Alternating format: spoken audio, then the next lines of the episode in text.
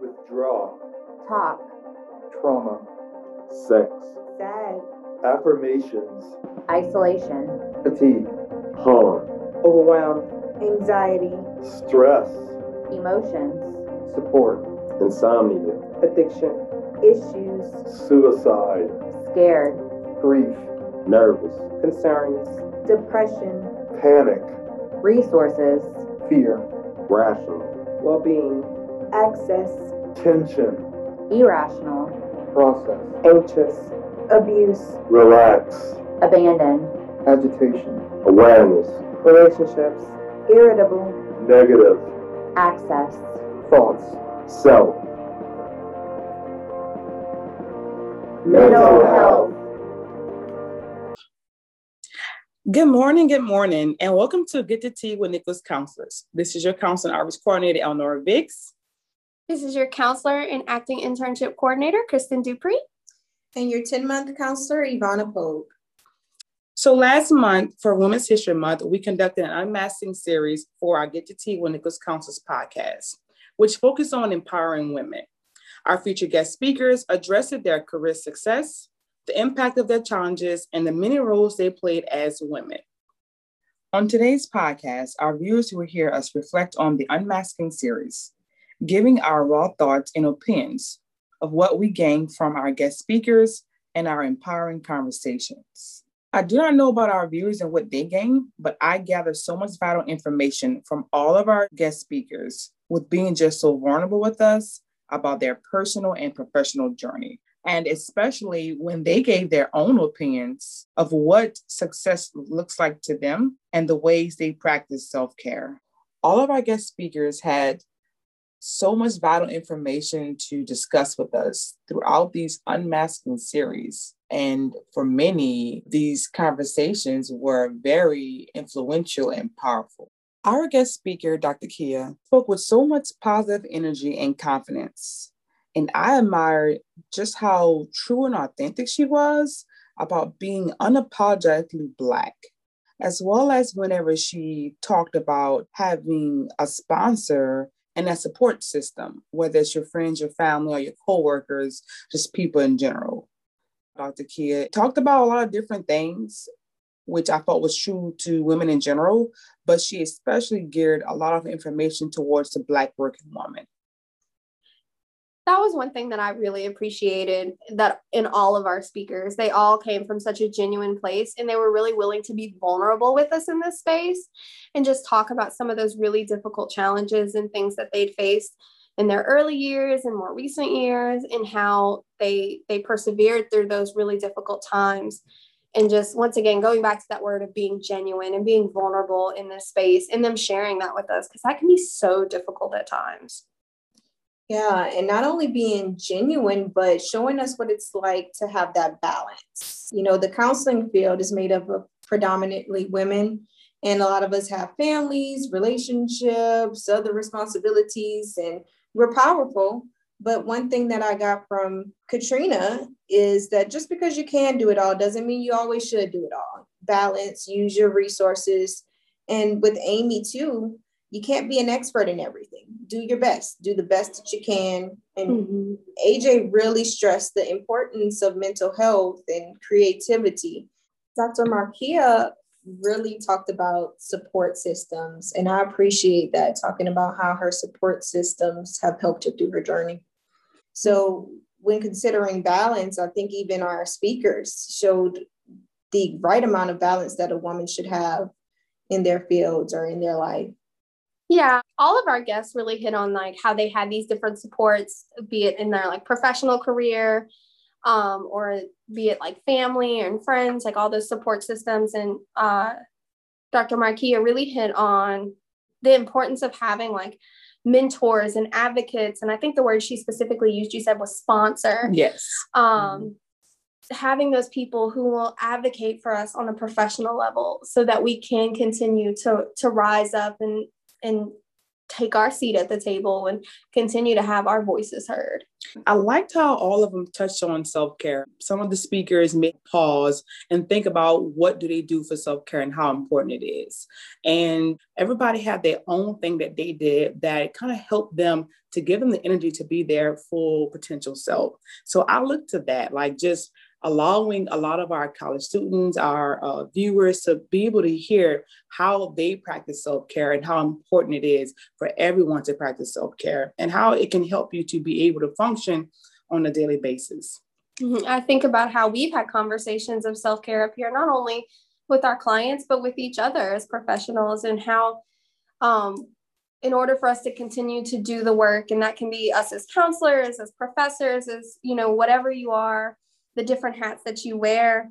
Because like ivana said we all have these different hats that we tend to wear. Is like self-care is making sure that we can wear each of those hats to the best of our ability. Because when we're not taking care of ourselves and not engaging in that self-care like we're trying to pour from an empty cup. And all that does is just make you really really exhausted. Absolutely.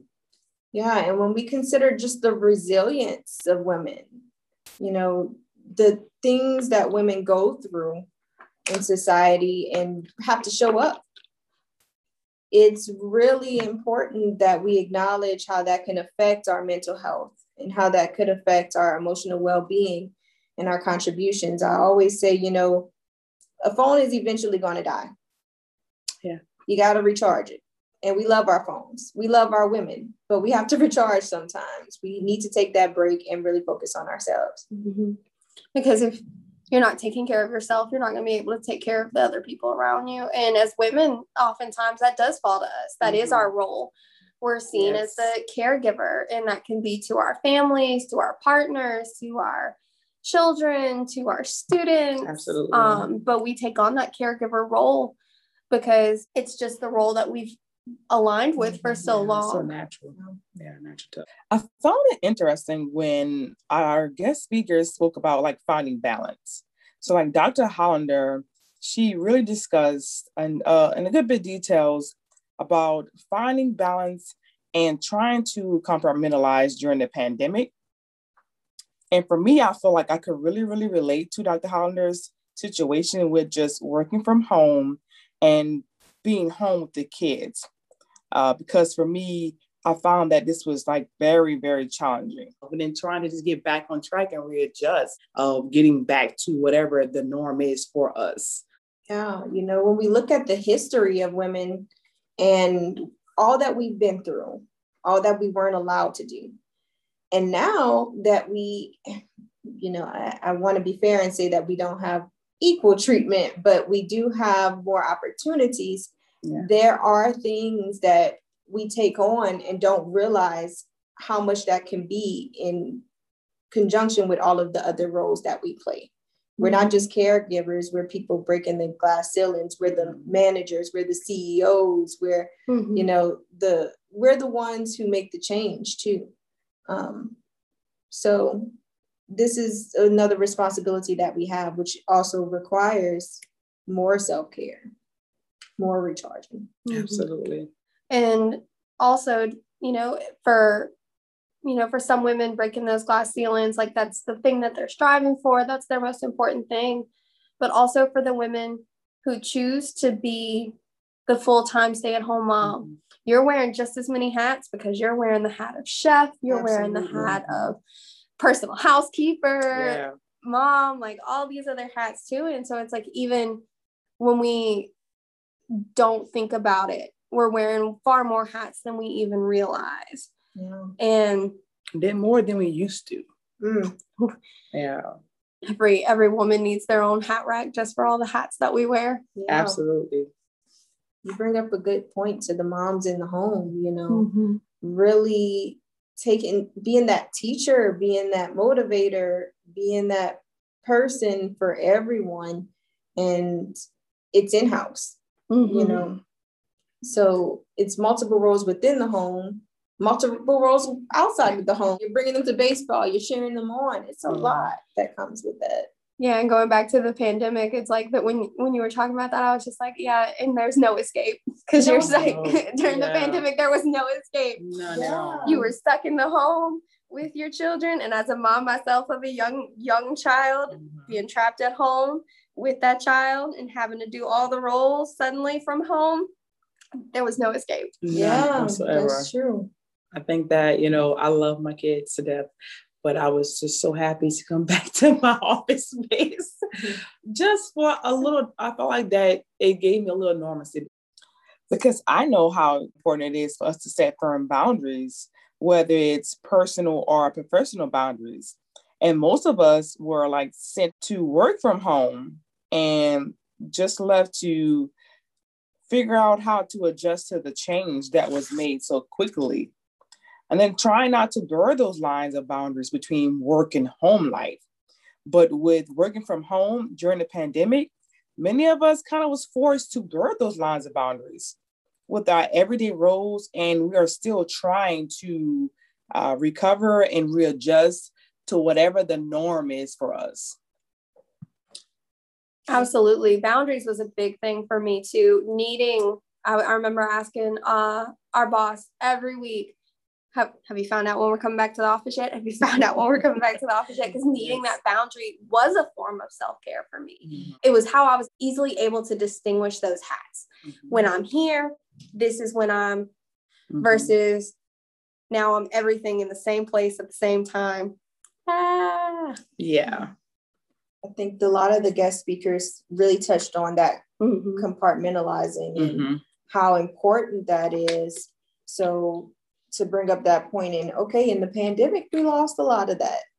You know, um, you're in your environment, and as counselors, I can imagine that was hard. It was hard for me, just that transition and knowing, okay, yeah, I'm in my office at home where the kitchen is right next to me with all my favorite snacks. And Mhm. Mhm. I'm I'm trying, you know, to be present. So really that transition, it was an adjustment for us. Yeah. And then, you know, you got the pandemic happening and it's amongst so many other tragic things that Mhm. happened as Mhm. well that kind of added to any other stressors. And so just that whole year kind of just didn't fly by. It felt like it prolonged itself. And then we were just looking so much for some type of normalcy. So even when we got back into the office, even when we still were trying to readjust, I mean, we getting hit with hurricanes and just so much more. And then Happy New Year's, it's going to be a little bit different. And things just kind of kept going. But, you know, mm-hmm. we're here to say that as women in general, we do wear many hats. Yes. We have to try to be transparent and find that balance. We have to practice self care and try to put ourselves first. And sometimes we have that guilt of putting ourselves first. But it's really important that you don't be so hard on yourself and just look forward to taking a time out, whether it's 30 minutes or 10 minutes a day, whatever, whatever it is, that you include some me time for yourself and, and know that you're a human and that, you know, not everyone can do everything. No. You know, when we're, I, I like the the term superwoman, but I mean, like I define it how I define it because for me, being superwoman is putting myself first and making sure that my mental and physical health and this overall health uh, is taken care of, so I can be my full potential self and can help others. Yeah, but when you think about it, like in the terms of like Superwoman, Wonder Woman, like they have these superhero identities, but they, at Mhm. the end of the day, they still came home. And like Wonder Woman, for example, like she still came home and she was still Diana. Yeah. She still had to take care of Diana. She still had to eat. She still had to sleep. She still had to take care of who she was as a person. She may have been super, but super doesn't neglect all that we are as human beings. Absolutely. Yeah, and I think sometimes we don't even think about all that we are because a lot of the women we talk to here, they they're business women, they um, have families. But you know, I remember being a student and a single person, you know, and when I got to my dorm, I had to feed myself. You know, Mhm. I had to go to sleep and not study till 3 a.m. One time I legit missed the final Oh, because I overslept.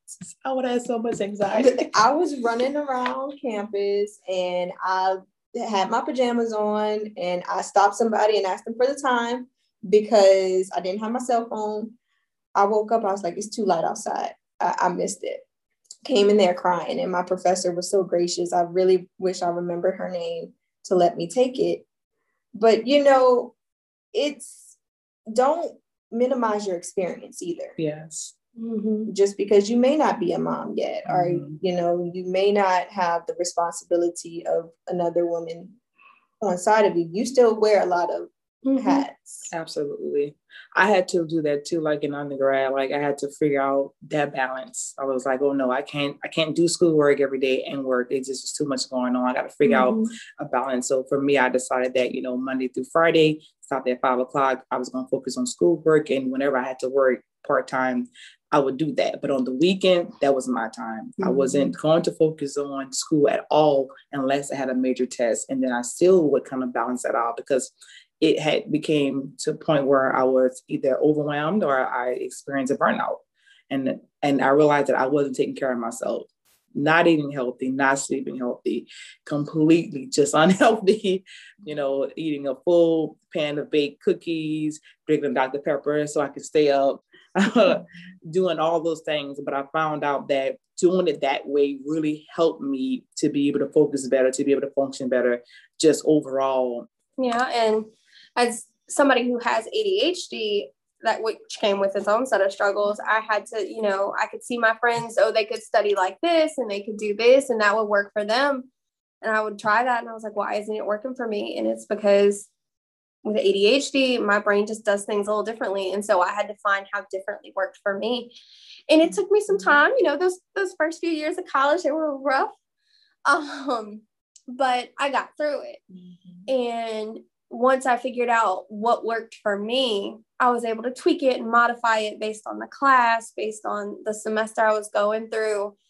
And, you know, I think back on those those days when it was just me. You know, you think about, you know, you, you mentioned being um, single, Ivana, back in like the early days of college. And I think back on those days and I'm like, I wouldn't be the woman I am now if I didn't have those experiences. Yeah. And I think that's something that all of us need to to stop and realize is that we see these women who have like achieved these great things and who are so successful and we see them where they're at now but we didn't see their struggle years Yeah. we didn't see them when they were driving the struggle bus eating ramen out of a cup um uh, and so being able to have those conversations about our struggle years and being able to say yeah it was hard but i got here yeah.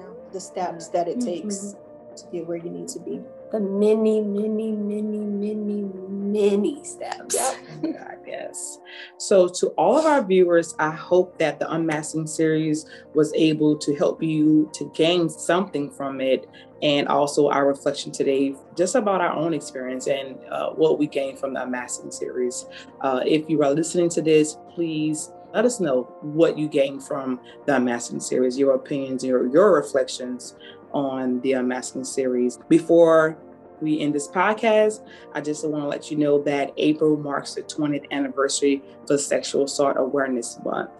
Yeah, thank y'all for listening to us. We really mm-hmm. appreciate it. Share with your friends, share, share with your family. I think that it would be beneficial for mm-hmm. people to hear things better on these podcasts.